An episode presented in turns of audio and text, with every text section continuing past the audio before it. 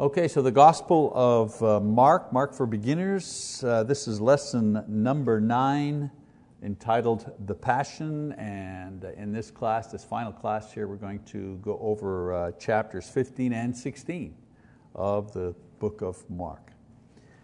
You know, I said that each Gospel is different in that it is written by a different person.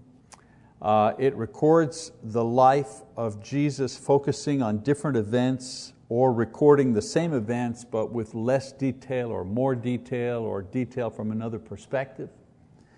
And each gospel is similar as well uh, in that it tells the very same story and it also follows the same sequence of events and all the Gospels finish with a description of the death and the burial and the resurrection of Jesus Christ. So they, they have those things uh, similar. So in Mark's case, he leaves off telling the story.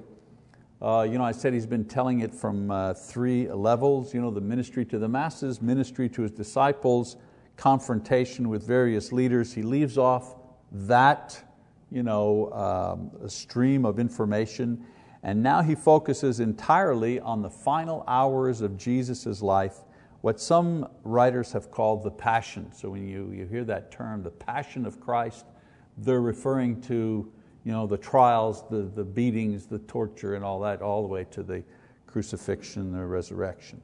So all the events and all the prophecies and all the teachings and all the promises have been leading to this particular moment in time. Now, the problem with the Jewish leaders was that um, uh, they wanted to execute Jesus, but they had neither a valid reason nor uh, authority to do so. They didn't have a good reason, didn't have authority to do so, so they're really stuck. You know, they, they really want this person dead, but uh, they're, they're missing a few elements here. Under Roman law, only a Roman official could mete out the death penalty. So as we continue Mark's account from our last lesson. Uh, we see that the, the, the previous night, uh, the council, in a hastily set up meeting, had finally found a charge to bring against Jesus. That's kind of where we left off last time. So Jesus acknowledges the truth about himself that he's the, you know, they ask him, who are you? Are you the Messiah? Well, he can't deny himself. So he, he acknowledges it. And so the Jews are not interested you know, in any proof about this. You know, if he would have said, I am the Messiah, and they say, well, why do you say that? If they would have said, why do you say that? Show us some proof, something. No, no, they're not. They're not interested in proof. They just want something that they can work with, something they can charge him with, and of course they come up with the charge blasphemy. Because if you say you're the Son of God and you're not, that is, well, that is blasphemy. But in this case, it, it wasn't for, for Jesus. So let's go to, uh, uh, uh, there we go.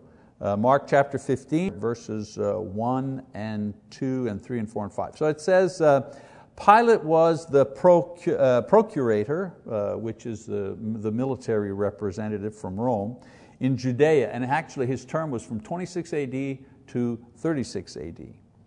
Um, his normal uh, residence was in Caesarea by the coast, but he happened to be in Jerusalem to keep order during the um, uh, Passover season. So let's read. It says, Early in the morning, the chief priests with the elders and scribes and the whole council immediately held a consultation, and binding Jesus, they led him away and delivered him to Pilate. Uh, Pilate questioned him, Are you the king of the Jews? And he answered him, uh, It is as you say. The chief priests began to accuse him harshly. Then Pilate questioned him again, saying, Do you not answer? See how many charges they bring against you. But Jesus made no further answer, so Pilate uh, was amazed. So that morning the council had met again to confirm their decision and formulate their plans and strategy in bringing Jesus before Pilate. Now, since Pilate uh, would only consider a matter of a political nature, the Jews framed their accusation in this way.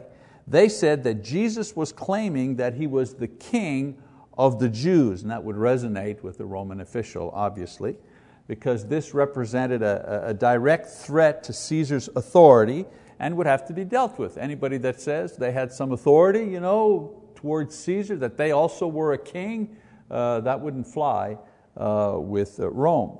Now, Mark does not describe the remarkable dialogue between Pilate and Jesus that is recorded in John, for example, and nor does he mention Jesus' brief appearance uh, before, uh, before Herod. He is content uh, to provide the briefest of descriptions. Uh, Pilate questions Jesus as to his defense or explanation of these charges, and we see that Jesus you know, remains silent, simply acknowledging the charge. The other writers explain Pilate's dilemma in realizing Jesus' innocence and yet being pressured by the Jewish leaders and the crowd. But Mark doesn't go, remember I told you at the very beginning of Mark, Mark doesn't go in for a lot of the interpersonal dialogue. He's a, you know, facts, this happened, this happens, this happens. You know, he's more uh, describing that. So as I say, Mark simply records Pilate's overall reaction to Jesus, which is amazement. He's just amazed at this individual. So in verses 6 to 15, we read about the continuing story. I'm not going to read it here.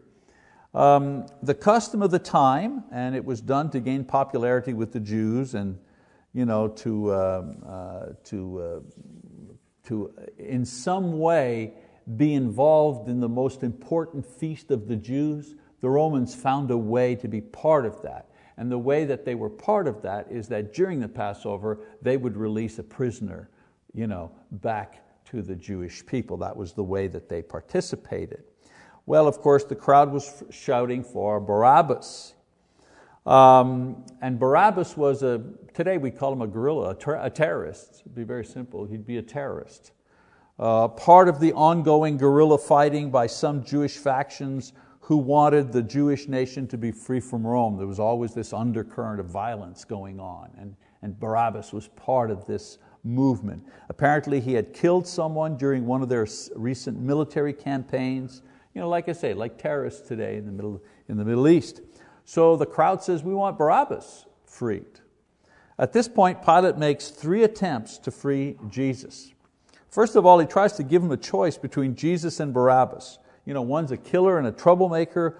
One of them is a person who is very popular and had actually done some good to the nation. He probably thought that this would circumvent the plot of the leaders by getting the crowd to get Jesus. You know, Jesus was the crowd favorite. The leaders didn't like him, but the crowds liked him. So he figured, I'll appeal to the crowds. Maybe they'll, over, you know, they'll overrule the, the leaders. But the leaders stirred up the mob so that they would choose Barabbas and not, and not Jesus.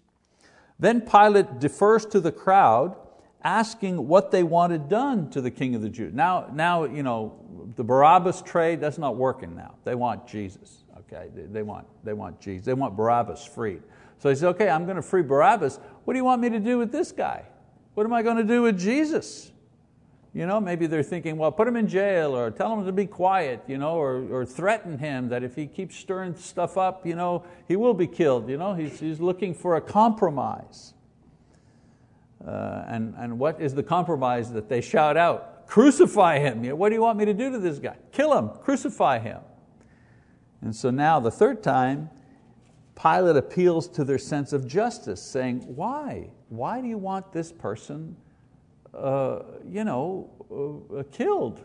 You know, why, why do you want us to, to kill him, to condemn him? And Pilate reminds them that Jesus has not been convicted of anything.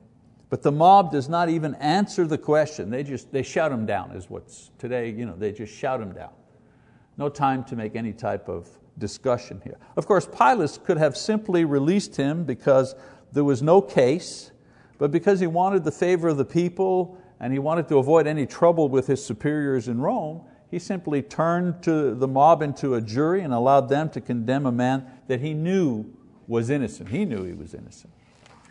So an innocent man is substituted for a guilty man, and Jesus is now turned over to the crowd, uh, or rather the guards, for torture, for scourging, uh, which, is, which is whipping, and of course the execution that is to follow.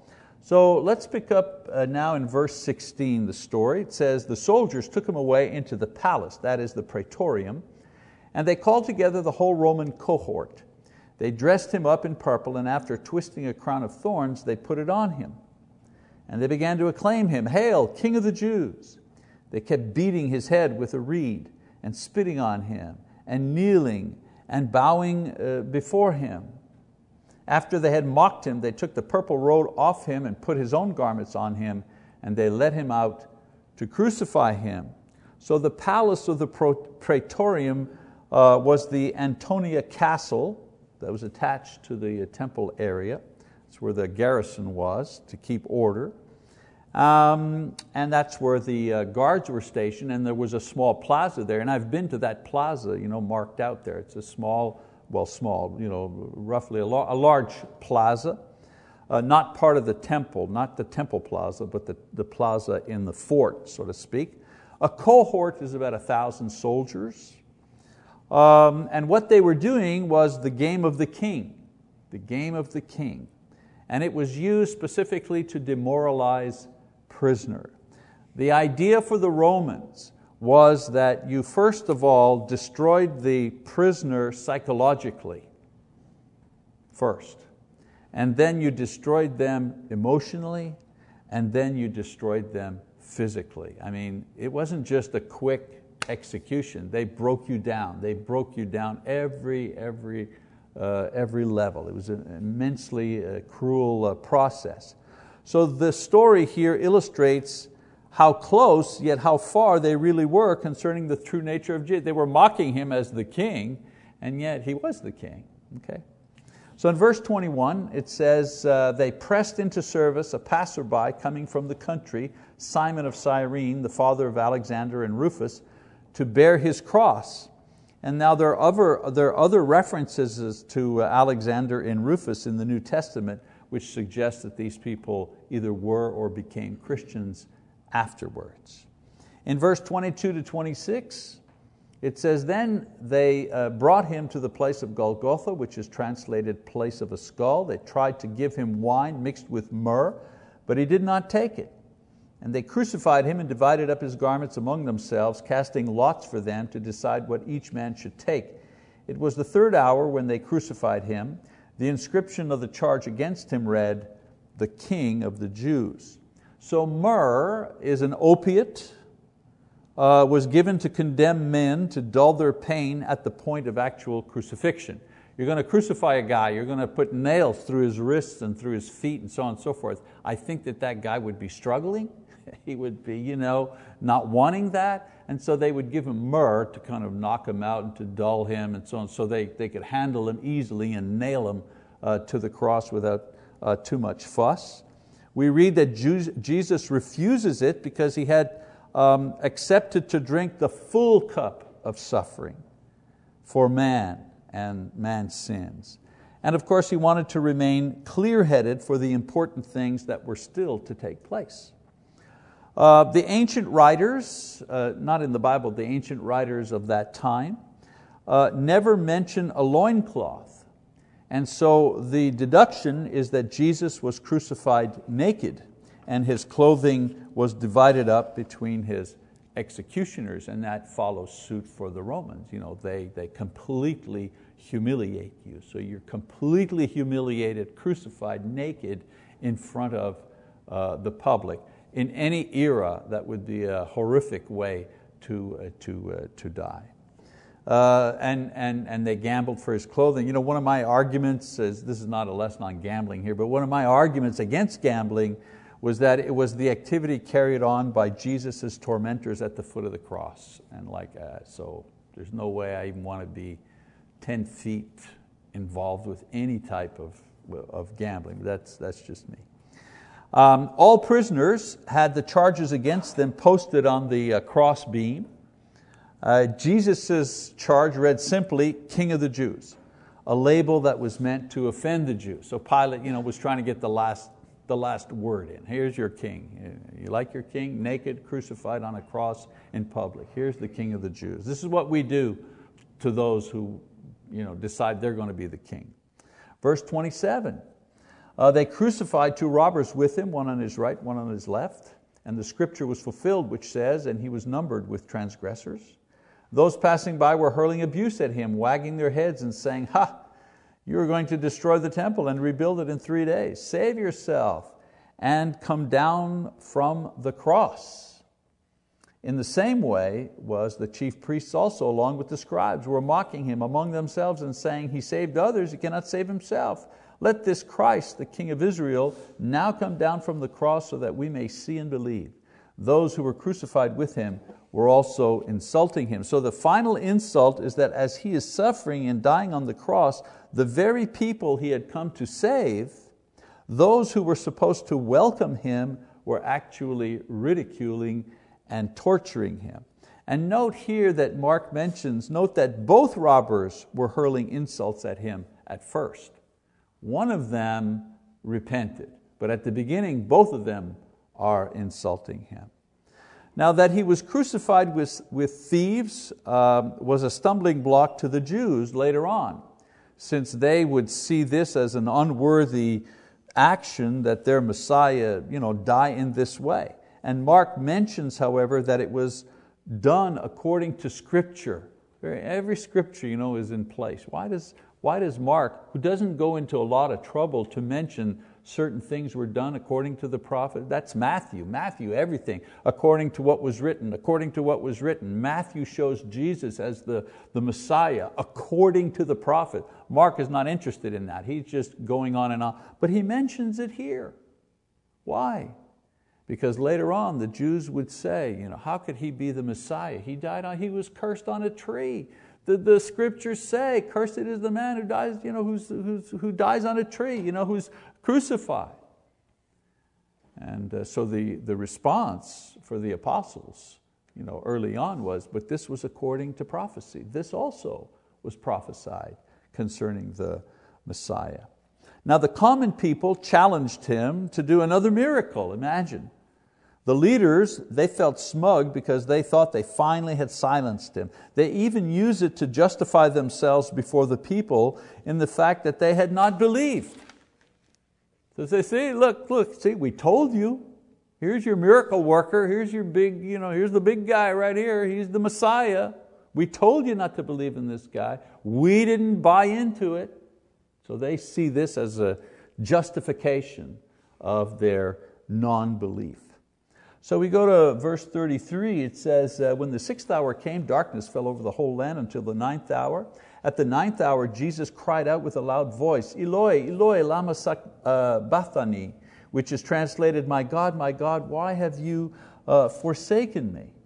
When some of the bystanders heard it, they began saying, behold, he is calling for Elijah. Someone ran and filled a sponge with sour wine, put it on a reed and gave him a drink, saying, let us see whether Elijah will come to take him down. And Jesus uttered a loud cry and breathed his last. And the veil of the temple was torn in two from top to bottom. When the centurion who was standing right in front of him saw the way he breathed his last, he said, truly this man was the Son of God. There were also some women looking on from a distance, among whom were Mary Magdalene and Mary the mother of James the Less and Joseph and Salome. Uh, when he was in Galilee, they used to follow him and minister to him. And there were many other women who came up with him to Jerusalem. So Jesus is crucified at 9 a.m., the third hour. And from 12 to 3 p.m., there was darkness to signal His death and God's displeasure. By His crying out, we know this is the moment of His greatest suffering as Jesus experiences the result, the punishment of sin for man. And what is that? Separation from God. So He is separated from God, the actual punishment itself, separation from God, and feels the pain of that condition. See, some people sometimes think, you know, when we think about the cross, we think that the actual physical, biological pain, this is the price that He paid. Okay, the pain he had in his hands and the pain he had in his back and the pain he had in his feet and the pain that he had in his head, they think that pain, that's the pain that pays for all the sins. No, that's the pain that caused him to die. The pain that pays for the sins is this pain right here. The pain he experiences in being separated from God, from experiencing what hell is like on our behalf. So I'm not minimizing the actual physical pain, but you know what? Some people in this world have suffered equal physical pain, have been tortured for days and beaten and you know, awful stuff, right? So remember that the pain there is that spiritual, the thing that pays for our sin, the exchange that's made, that life, that, that, that, that pain is the separation from God. He tasted that for us so that we would not have to. Now, those who hear Him call out, they make a joke. This is a joke, by the way, that they make. You see, in Hebrew, the name for God has a similar sound as the name for Elijah.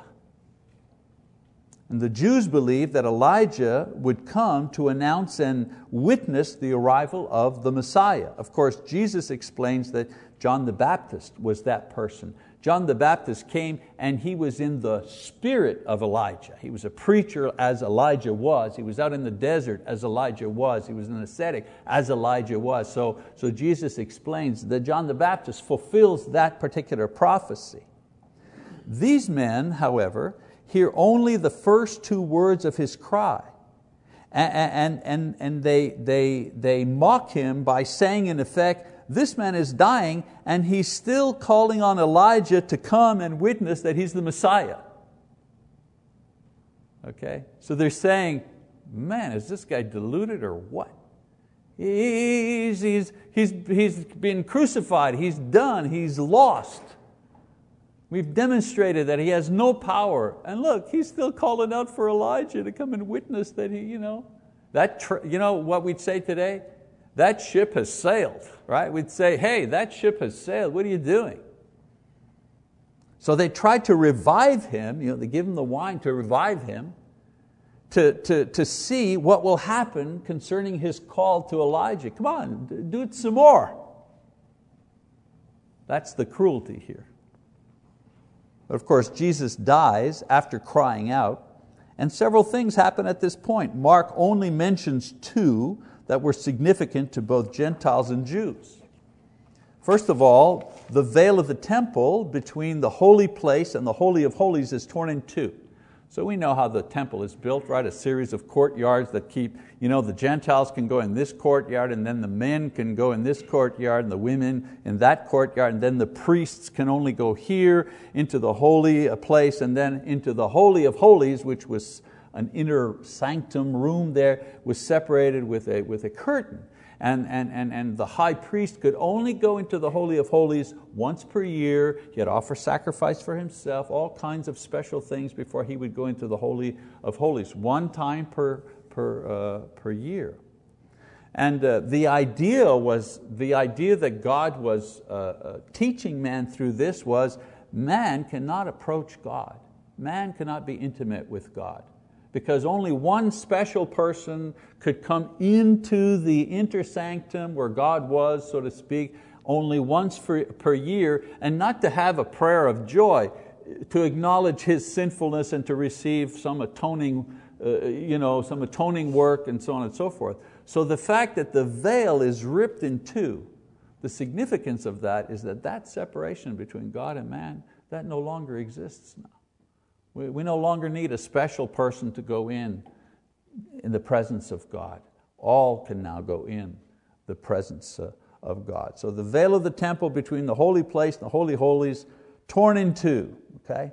The barrier of sin separating God from man has now been removed. Everyone can go to God for salvation at all times, not just once per year. And then the second significant thing, a Roman centurion also confesses the name of Jesus. Now we read about that in the book of Acts, but here you've got a Roman centurion confessing the name of Jesus. This would be significant as a witness to future non-Jewish readers of this gospel.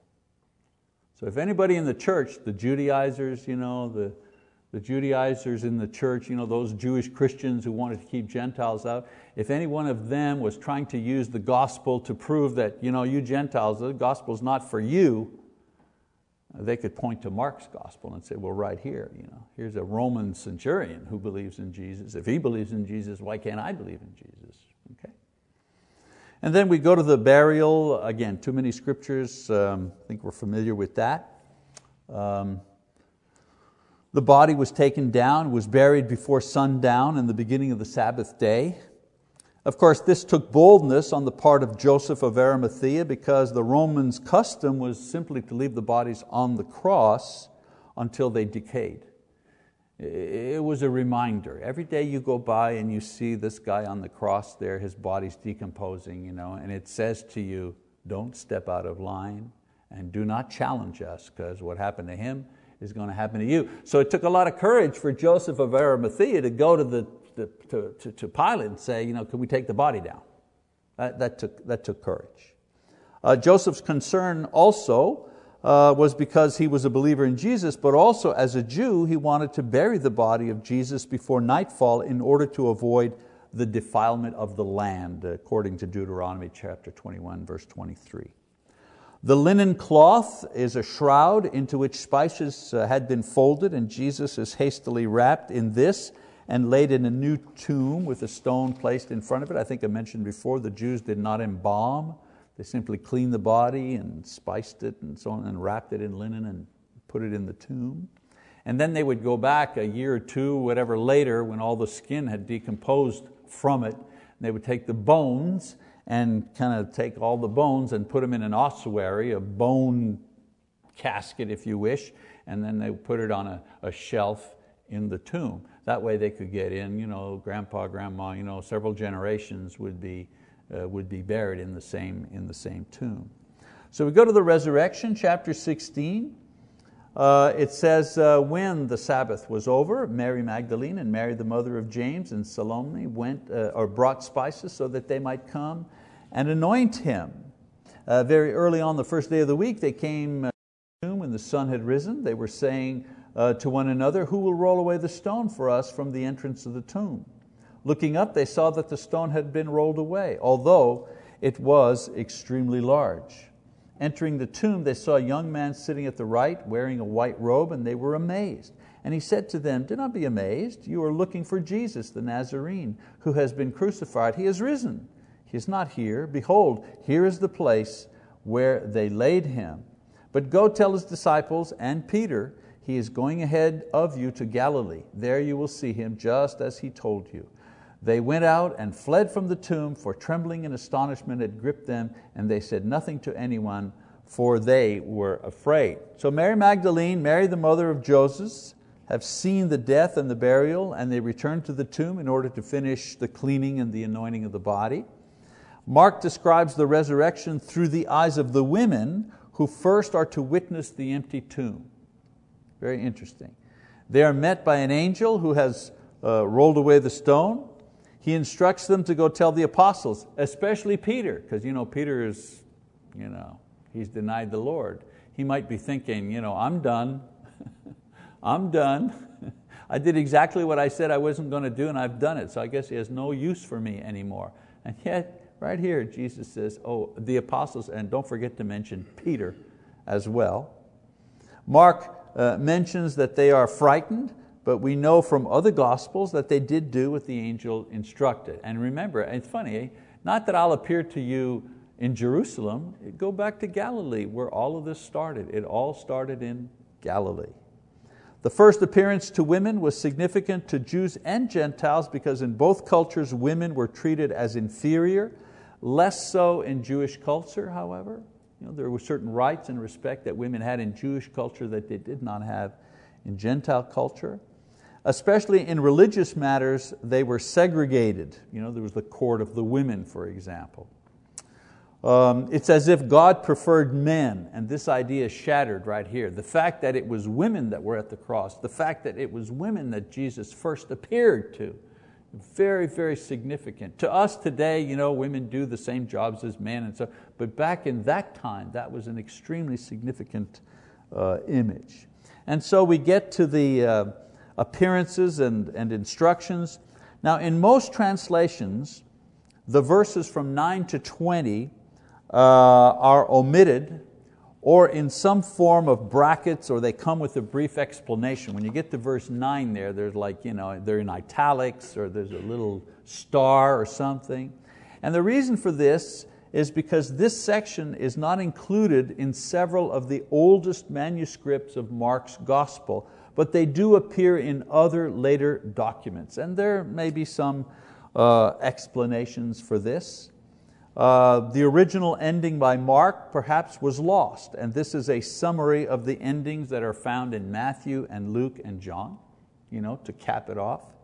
Uh, perhaps it was added by a scribe because Mark died before he could finish it. We don't know. Uh, various other endings appear on different manuscripts. I mean, they're all saying the same thing, it's just they're composed differently. You know, there's no ending that says he didn't resurrect, he didn't see the apostles, he didn't appear. There's none that say that. They just they describe it differently. Uh, why do we include it? You know, verses 9 to 20, why do we include it? Well, several man, important manuscripts do have it. And it is completely accurate according to every other New Testament book and every other New Testament teaching. Um, it was not rejected by the early church or the apostles.